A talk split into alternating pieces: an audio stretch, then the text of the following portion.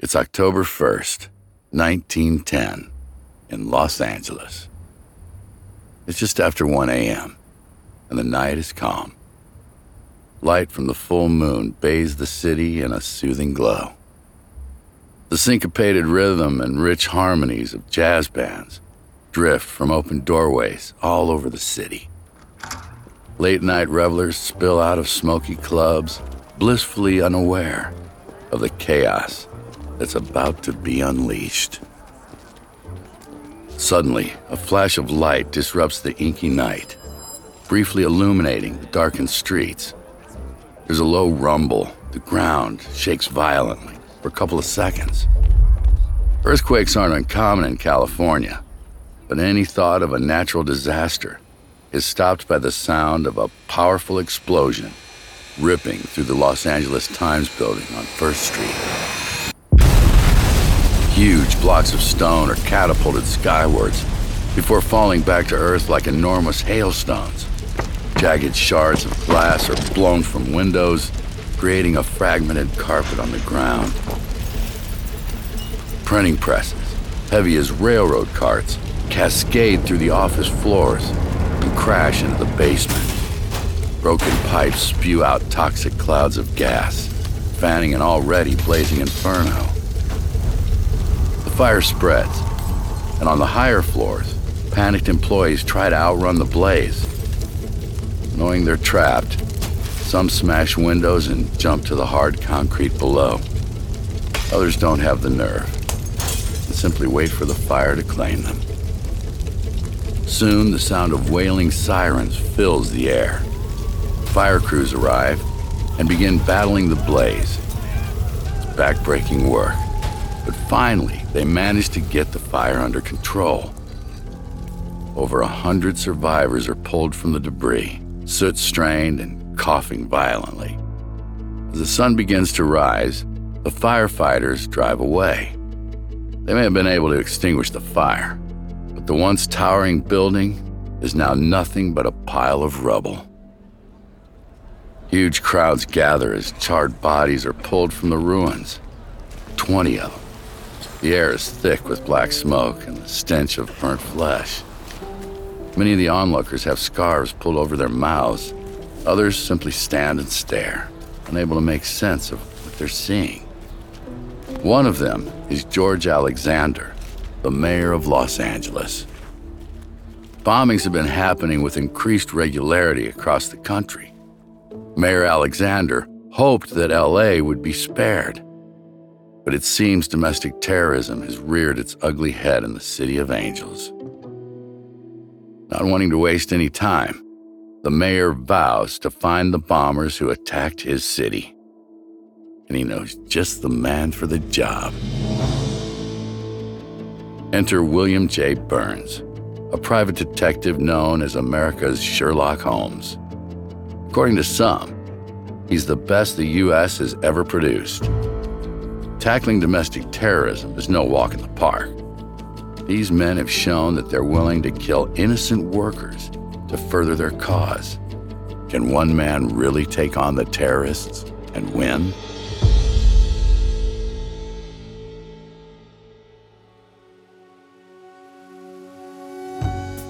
My name is Mark Dodson, and welcome to Detectives Don't Sleep. Each week, we'll shadow the world's most remarkable sleuths, real detectives who worked extraordinary cases.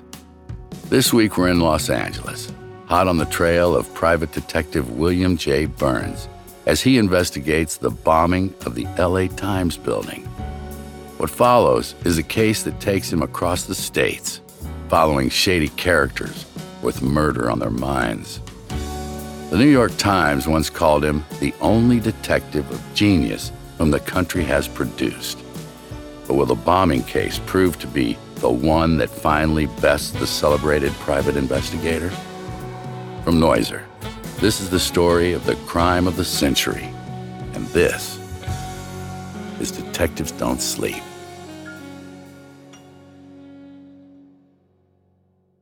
Now, as luck would have it, William J. Burns is already in Los Angeles on the morning of the bomb.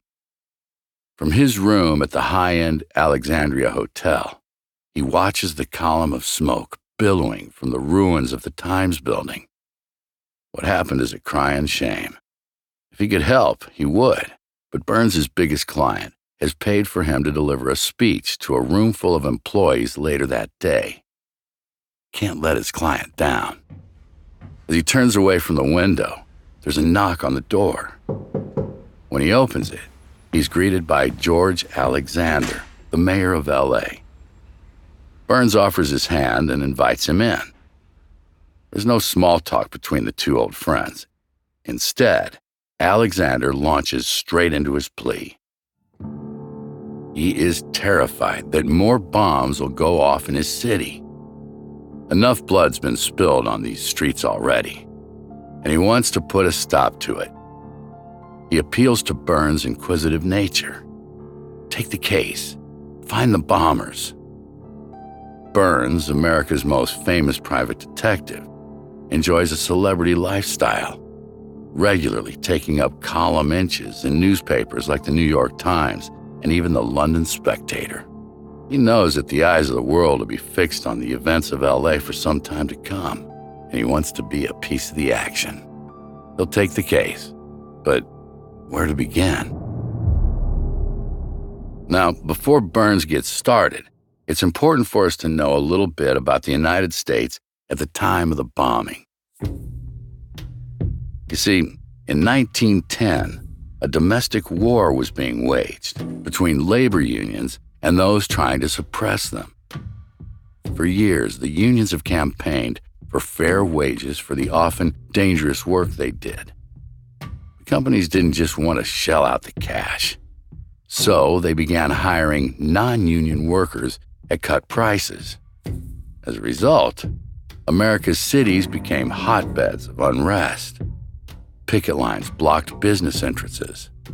When non union workers tried to get past, violence erupted. But the situation reached a fever pitch when the first non union construction site was bombed in 1906. In the years that followed, over a hundred bombs went off across the United States, causing millions of dollars worth of damage. One of the most powerful voices within the anti union movement was the owner of the Los Angeles Times, Harrison Otis. Now, Otis exclusively hired non union workers and turned his paper into a fiercely provocative anti union journal. So it's really no surprise that the LA Times building was targeted. By the time Burns took up the case, hundreds of detectives across the United States had investigated the Union bombings without ever getting close to solving them. So to say the odds were stacked against the celebrated private eye is an understatement. Okay, let's get back to the story. An hour after agreeing to take the case, bad news reaches Burns. An anonymous phone call to the police issues a further two bomb threats. Officers travel to Harrison Otis's mansion and discover a battered suitcase wedged into some hedges. After a quick discussion, an officer carefully removes it from its hiding place and carries it across the vast lawn. He gently unhooks one of the suitcase clasps, but a whirring noise from inside stops him in his tracks. Run! He yells, and his team follows him. Their feet slip on the morning dew, but they make it to a drainage ditch just in time. An explosion rips up turf and leaves a deep crater in the lawn. Thankfully, the blast is reasonably small and no one's hurt. The other explosive device is found at the home of the secretary of a prominent non union association. A bomb disposal expert succeeds in defusing the device before it can explode. It's a stroke of luck because it means Burns now has a fully intact bomb to examine. Immediately, Burns notices a connection between this bomb and another he recovered in an investigation a few weeks back in Illinois. A detonation blew up a part of a railroad track, but another device hidden under a girder failed to explode. that bomb was also concealed inside a suitcase. Burns calls his agency headquarters in Chicago and asks for the bomb to be sent to LA at once. It'll take a couple days to get there, time Burns can't really afford to waste. Could there be a link between the LA and Illinois bombs? And if so, could that mean all the bombings are connected? Three days later, a courier shows up at police headquarters in LA with the explosive device from Illinois. Burns takes his place at the front of a packed room in the police station on First Street. It's filled with police chiefs and some of the mayor's staff. Everyone wants to catch a glimpse of the enigmatic detective at work. Like a magician, Burns holds the suitcase aloft. The similarity in their appearance is noted. Same size, same color. Then he lays them side by side on the table and opens them. Inside each is an alarm clock manufactured by the New Haven Clock Company and a battery. He tugs gently on the colored wires and checks the soldering that connects the various parts together. He's impressed by the workmanship. Burns closes the suitcases in unison and looks around at his waiting audience. There's silence as the assembled officers wait for Burns to make his proclamation. Identical, he finally announces. This means that both bombs were most likely made by the same person. You see, every bomb maker has a signature style. The way they solder the various pieces together, the type of wires used, the order of the circuit they make. Every single manufacturer is unique. Now, this is good news, but not particularly helpful. Sure, I mean, it lets them know that they're probably looking for just one person, a lone wolf. But how can they find out who the bomber is? There's a general air of frustration in the room, but Burns is relishing the moment. Let me inform you of something we've been fortunate to keep secret, the detective says. He pulls a vial of sawdust from his jacket pocket and sets it on the table with a flourish. The frustration quickly turns to confusion. How can a few sawdust shavings help track down a bomber? Some of the crowd laugh. Is this a joke? But Burns hasn't been compared to the world's most famous fictional detective for nothing. Burns begins his explanation. Sawdust, he says, is used in the transportation of explosives. It's poured into the crate around the dynamite and acts as a kind of shock absorber. Of course, not everyone employs this method. Others use scraps of newspaper or wax covered cardboard. The other thing with dynamite is that it can't be transported over large distances. There's always the possibility that a light jolt will set it off, so it's usually bought close to where it's going to be used. And so, just after the railroad bombing, Burns hit the road to find nearby distributors who used sawdust to pack their dynamite. It led him to a storefront in Portland, Indiana. The owner remembered selling several crates of explosives to a man he had never laid eyes on before. The buyer had given the name J.W. McGraw and requested a rather unusual delivery. The owner was trying to bring the dynamite to a crossroads more than 200 miles away, where the handover would take place. I mean, sure, it struck the owner as odd, but it's not illegal, so he did as instructed. While there was no address for the alleged bomber, the store owner did give Burns a good description. McGraw was in his mid 30s, chubby, medium height, with a dark, bushy mustache and dark eyes. Having examined both bombs side by side, Burns is convinced that McGraw is behind the Illinois Railway bombing and the LA Times bombing. Now, he just has to find him. But where? He could be anywhere in the States. And even worse, he could be building his next bomb at this very moment. Burns is at a loss, but one local officer has an idea. He examines the unactivated dynamite from the bomb found at the house of the anti unionist. The officer tells Burns that it's what is known as 80%. It's more powerful than standard dynamite. What's more, 80% is generally manufactured in San Francisco. Excited by a break in the case, Burns immediately books a taxi and sets off for San Francisco. Historian Ruth Goodman, host of Noiser's newest podcast, The Curious History of Your Home.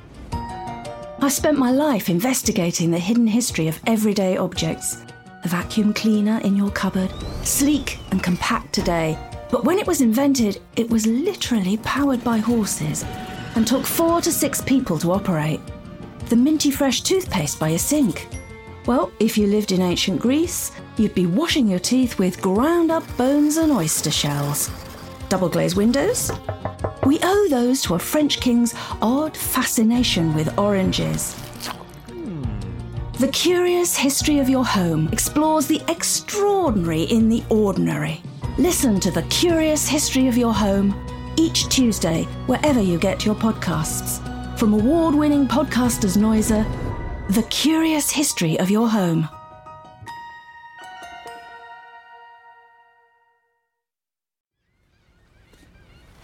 Two days later, Burns strolls along the waterfront, San Francisco, boats away in the gentle current, and overhead, a flock of seagulls swoop and squawk loudly the salty smell of freshly caught fish hangs in the air. Burns stops in front of an enormous red brick building, a sign displaying the company's name, Giant Powder Works, creaks as it swings in the light breeze. He walks to the door, he passes sweat drenched employees wheeling wooden carts to waiting wagons. Inside, he's greeted by a clerk during their conversation, he tells Burns about a suspicious character who had ordered 80% dynamite a couple of months back. Why suspicious? Burns asks. The clerk says that a man named Bryson called up inquiring about purchasing 80%. He was told to visit the store. The next day, when Bryson appeared, he introduced himself as Bryce. When the clerk queried the change in name, Bryce became angry and threatened to take his business elsewhere. Keen not to lose a sale, the clerk apologized and said he must have misheard. But the incident lingered in his mind. Burns asked the clerk to describe the man. Assuming that McGraw is a pseudonym, he's expecting to hear a similar description of the man he's already trailing but the clerk's account is vastly different. The man calling himself Bryce is around 32 years old, about 5'10, maybe 190 pounds. His eyes are blue, and his hair is sandy colored and wavy. His most distinguishing feature is a large, hooked nose. It quickly comes clear that Bryce and McGraw are two different men, which is a problem for Burns. He was convinced that McGraw was acting alone, that he was the sole bomb maker.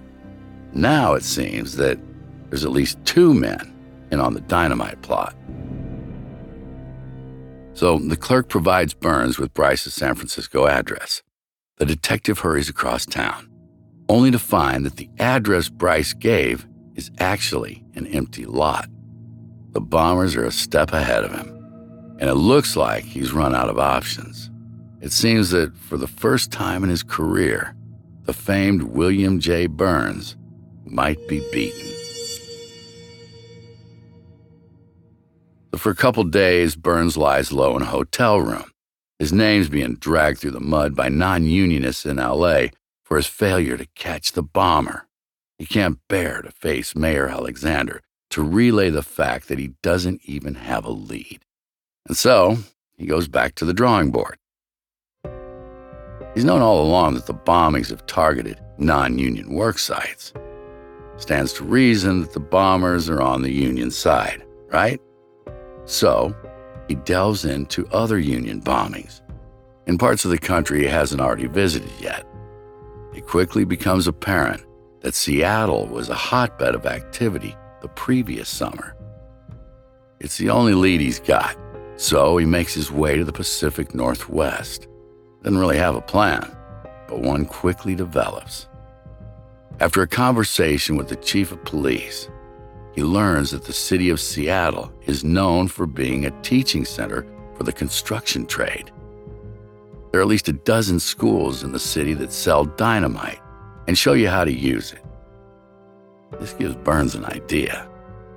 Could McGraw or Bryce have traveled to Seattle to learn how to make bombs? So Burns spends a couple days traveling around the schools, and he's rewarded for his determination. At the Seattle Trade School, a teacher remembers a J.B. Bryce.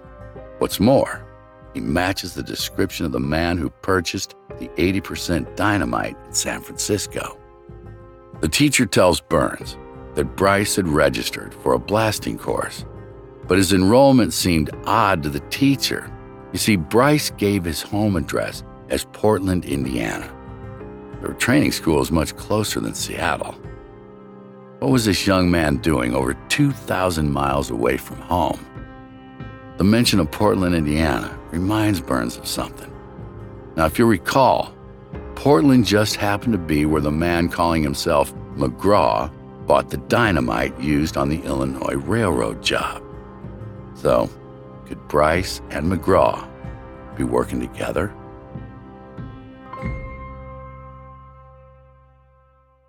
Burns needs to get to Indiana, and fast. But it's the other side of the country. It'll take days to get there. Luckily, his son is also a private detective, and he's closer. Burns sends a telegram. The message is simple likely Bryce in Indiana. It's late October, 1910. Detective William J. Burns' son, Raymond, emerges from a train in Indianapolis. He walks through a cloud of acrid smoke, squints against the early morning sun. He sets off down the platform on the hunt for Bryce.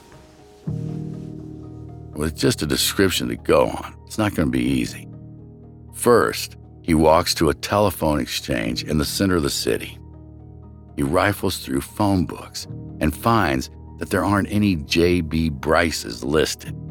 Raymond was expecting this, so he goes with Plan B. Since the man calling himself Bryce is familiar with dynamite, Raymond reasons that he probably works in the construction business. It just so happens that the headquarters of the Structural Iron Workers is downtown. Seems like a pretty good place to start, right? But he can't just barge into reception and state his business. That would alert Bryce, McGraw, and any other unknown players that the net is closing in on. Instead, he rents a room in an apartment block opposite the building. For four days, he watches and he waits But there's no sign of his man. On the fifth day, his persistence is rewarded. With his forehead leaning against the cool glass of the window, he watches two men emerge from the Union headquarters. Neither match the description of Bryce. One is tall and muscular, with kind eyes and gray hair spilling over his forehead.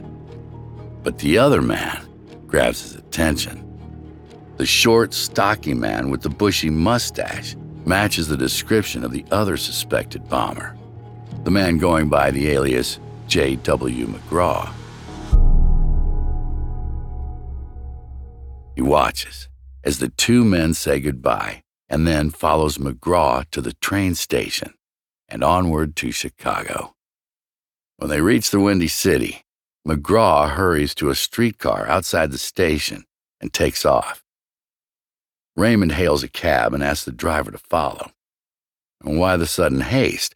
Does McGraw know he's being followed? Did he spot his tail on the train? Is he going to try some sort of elaborate escape to throw Raymond off the scent? Apparently not. Fifteen minutes later, McGraw gets out of the streetcar at South Sangamon Street. He walks to a small red house that appears to be his home.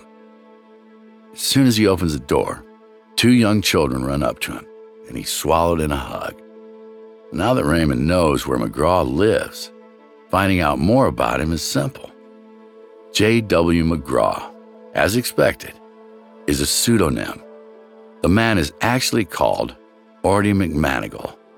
He's unemployed and lives with his wife and kids in a rundown suburb. Now, Raymond telephones his father and he relays what he's found out. He tells him about McManigal and his meeting the gray haired man who he doesn't recognize. For weeks, Burns has been researching the main players in the unions. The gray haired man his son described sounds like J.J. McNamara. J.J.'s a big deal. He's a high powered union official responsible for the safety of thousands of working men throughout the United States. Now, why would a big shot like that take time out of his day to meet with the unemployed McManigal? Was it out of professional courtesy? Was it McManigal trying to gain lawful employment? Or was there a more sinister reason behind the meeting? Could J.J. McNamara be the mastermind behind all the bombings?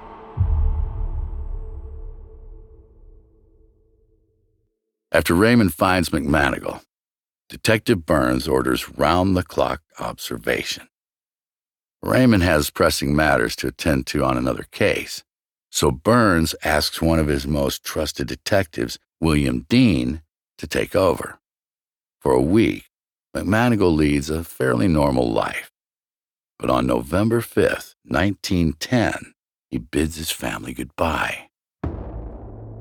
Dean follows him to the station, where he meets a friend and boards a train headed to Wisconsin.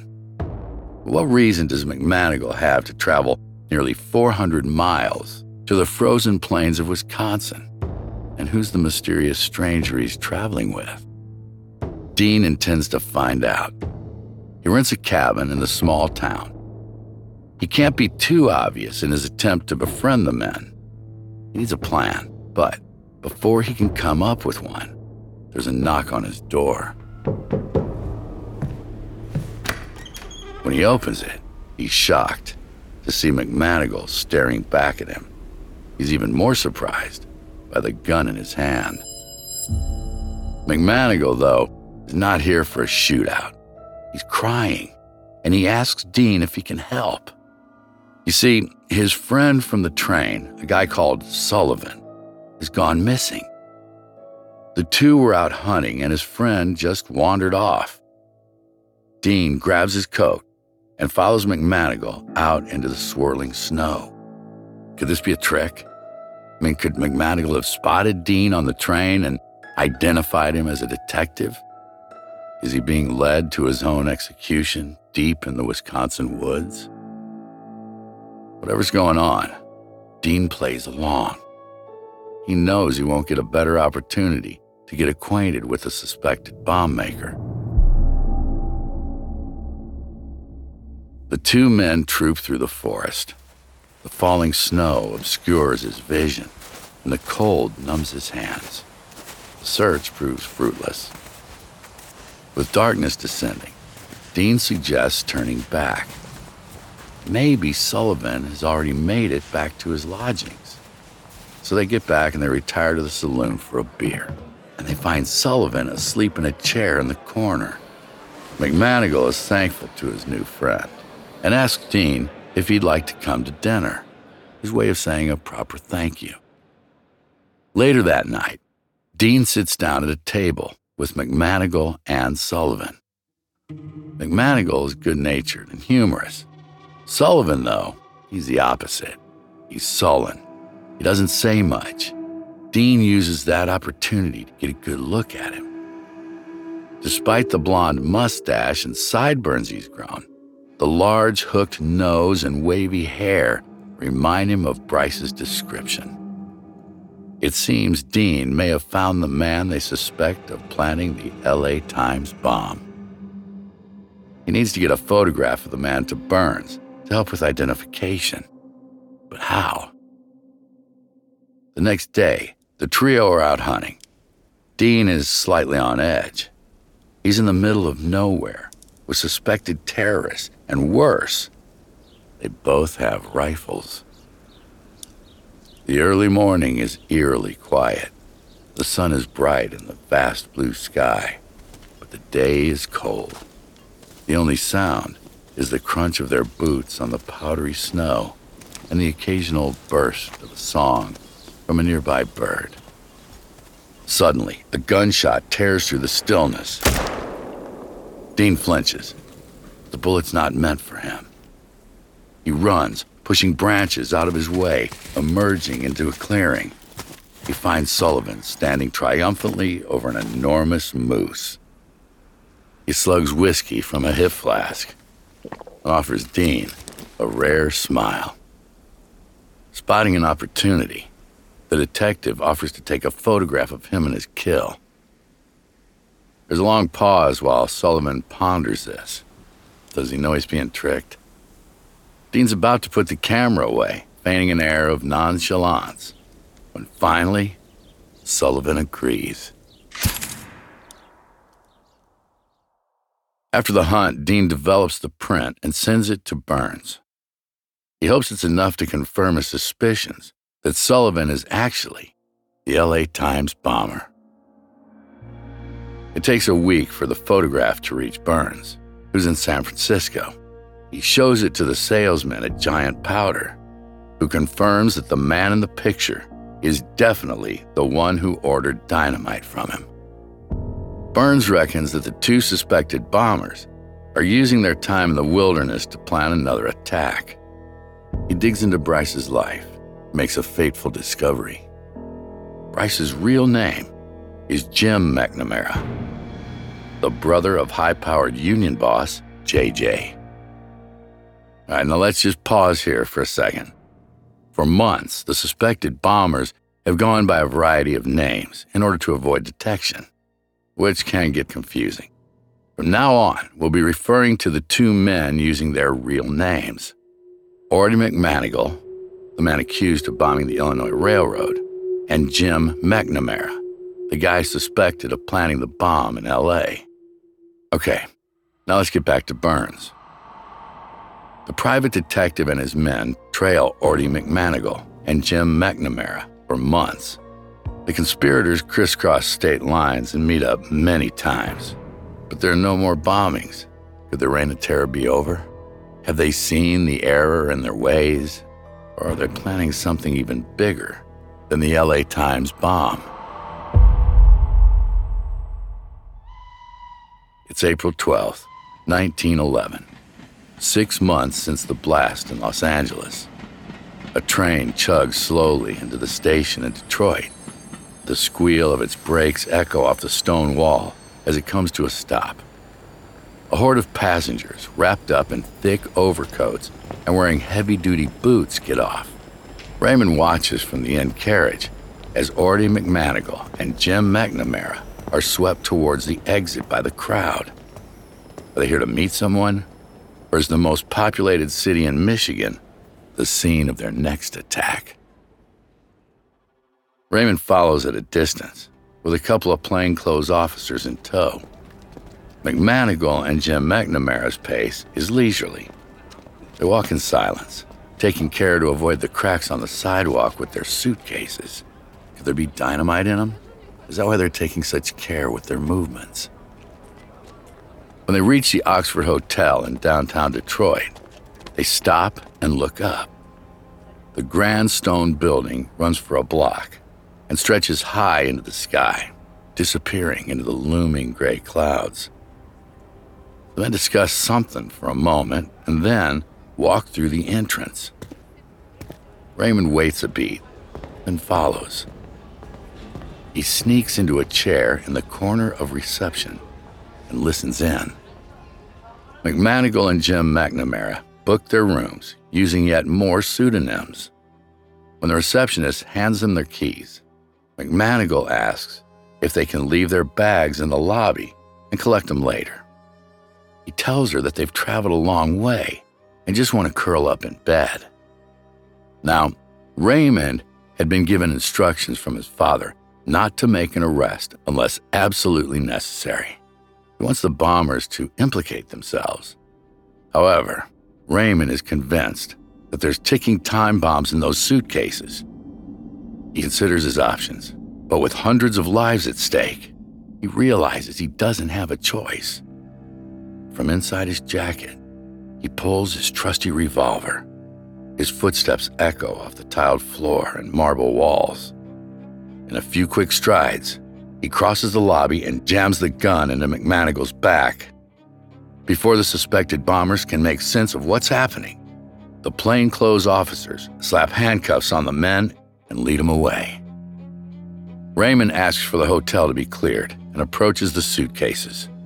His hands are shaking, his stomach contracts. One wrong movement, and the whole hotel could be blown to pieces. Sweat pools on his forehead and dampens his shirt. Slowly, he undoes one of the clasps and then the other. With one final deep breath, he opens the case. Relief floods his body. There's no dynamite, but there's a couple of guns. More importantly, there are 12 identical clocks manufactured by the New Haven Clock Company, the same type used in the LA and Illinois bombings. It seems Raymond has interrupted a manufacturing rendezvous. It'll be enough for the jury to convict the two men. Raymond's sure of that. But he has an idea. Faced with the prospect of the death penalty, one of the men might be willing to talk. Jim McNamara remained silent and non-compliant during his arrest, while McManigal seemed nervous and jittery. Raymond knows which one to target. From reception, he telephones his father and delivers the news of the arrest. Burns praises him for his quick thinking and asks his son to hold off interviewing. He's on his way, and he wants to be the one to talk to Ortie McManigal. The next morning, Burns sits opposite McManigal in a cold, dark jail cell. He buttons his overcoat and introduces himself to the prisoner. He tries to strike up a conversation, but McManigal remains defiant. Undeterred, Burns tells him everything he knows. McManigal is a bomb maker. He bought dynamite using the name J.W. McGraw. He blew up the railroad in Illinois and may have played a part in the LA bombing. He'd been in the Wisconsin woods with another suspected bomber. Burns finishes by telling McManigal that the hangman's noose is waiting. But if he cooperates, he might just be able to find a way to lessen the sentence. The realization of just how much trouble he's in seems to register. McManigal barely takes a breath before agreeing to give a full written confession. He'll give it right now if the detective is willing to hear him out. Burns nods, and McManigal begins his story.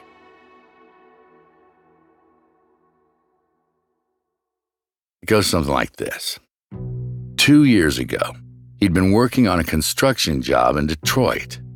It was there he was approached to undertake dynamite bombings on non union construction sites. Jim McNamara showed him how to make a time bomb using clocks and batteries. Though it was his brother JJ, the union boss, who chose the locations and directed the operations. He is adamant that he had nothing to do with the LA Times bombing it was Jim McNamara who bought the dynamite in San Francisco and planted the suitcase in the alley behind the building. Burns sits back in his chair. Over the years, he's interviewed a lot of men, and he knows how to weed out a liar. On this occasion, he believes every word that leaves McManigal's mouth. What's troublesome is the news that J.J. McNamara is the mastermind behind the scheme. He's a powerful man, well protected by the finest lawyers the country has to offer. All Burns has is hearsay from a soon to be convicted arsonist. Needs something more, something concrete that he can use against the union boss. Luckily for him, McManigal hasn't finished his story. He knows exactly how to bring J.J. McNamara down. It's April 22nd, 1911. A light drizzle falls from the gunmetal sky as Burns and two Indianapolis detectives make their way up the steps of the Structural Iron Workers office. The lobby's a bustling hive of activity, but their business is not down here with the laborers. No, they're here to take down the boss.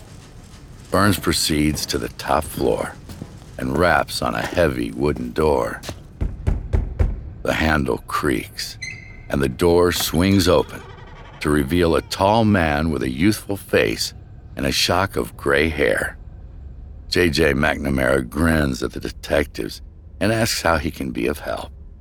The smile falters when one of the officers reads him his rights and holds out a pair of cuffs. JJ's eyes scan the hallway as if searching for a way out. Reluctantly, he offers his wrists, and the handcuffs are slapped on. The detectives lead him away, but Burns remains. There's evidence to be uncovered. To be sure that this moment is captured for the nation to see, Burns invites a number of reporters to JJ's office. He leads the members of the press to the cellar. Reporters and cameramen mill around the gloom, unsure of what's about to happen. Yet again, Burns plays the showman. He strides to and fro in front of a locked vault before reaching into his coat pocket. With a quiet tinkle, he produces a set of keys given to him by the building's janitor. One by one, he inserts a key into the padlock, but none seem to work. The suspense builds. Some of the reporters begin to grumble. Is Burns leading them on a wild goose chase? Just what is he up to? And then a click echoes around the drafty space as the padlock yields. Burns steps warily into the vault, like an archaeologist exploring a tomb. He shines his flashlight around, searching for something. The weak beam of the light travels over uneven stone walls and boxes of paperwork. So far, nothing incriminating. He moves deeper into the vault, and there it is. He stands for a moment, savoring his victory before inviting the press to join him. There's a collective gasp as Burns theatrically pulls a blue tarpaulin off a tall mound.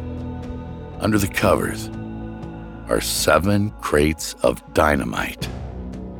Boxes of fuses, piles of ledgers detailing how JJ funded the terrorism. Perhaps most incriminating of all, there are 14 alarm clocks manufactured by the New Haven Clock Company. Burns stands in front of the vault with his arms raised, like a messiah. The evidence uncovered by the great detective is damning enough to convict Ortie McManigal and the McNamara brothers. When the trial begins on December 1st, 1911, the judge decides to spare the trio the death penalty. Instead, he hands down lengthy prison sentences. JJ gets 15 years for his part in orchestrating the scheme, while Jim receives a life sentence to be served at the infamous San Quentin. Due to his part in helping bring JJ to justice, Ortie McManigal gets off lightly, receiving only two and a half years. The destruction of the Los Angeles Times building was only one of hundreds of bombings carried out by the unions over a four year period. More than a century later, Burns and his men are still remembered as the figures who brought that particular spate of domestic terrorism to an end. Burns sought and won justice for the 20 innocent souls who died in the LA Times bombing on that fateful night in October 1910. Praise rains down on the detective from all sides, including from former President Theodore Roosevelt. He tells Burns that all good American citizens feel they owe you a debt of gratitude for your service. It's a fitting epitaph for the man dubbed America's Sherlock Holmes, who, against all odds, solved the crime of the century.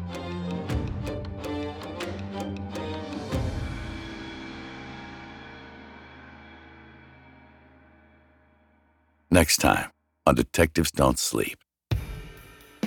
We're in El Paso, Texas, in 1972, following a man who is, without a doubt, America's most recognizable and flamboyant private eye, Jay J. Armes. His cases have taken him all over the world and back again. He's hunted down murderers, kidnappers, robbers, and cheats. Worked for millionaires, celebrities, and paupers alike. In this particular caper, he's tracking down the kidnapped son of Hollywood icon Marlon Brando. By the time he's done with the case, Jay J. Armes will have his name in headlines all around the world. He'll almost die in a helicopter near miss, and he'll have helped the Hollywood legend in the 10 year custody battle. But that's all in a day's work for this guy. Join us next time on Detectives Don't Sleep for the ballad of Jay J. Armes.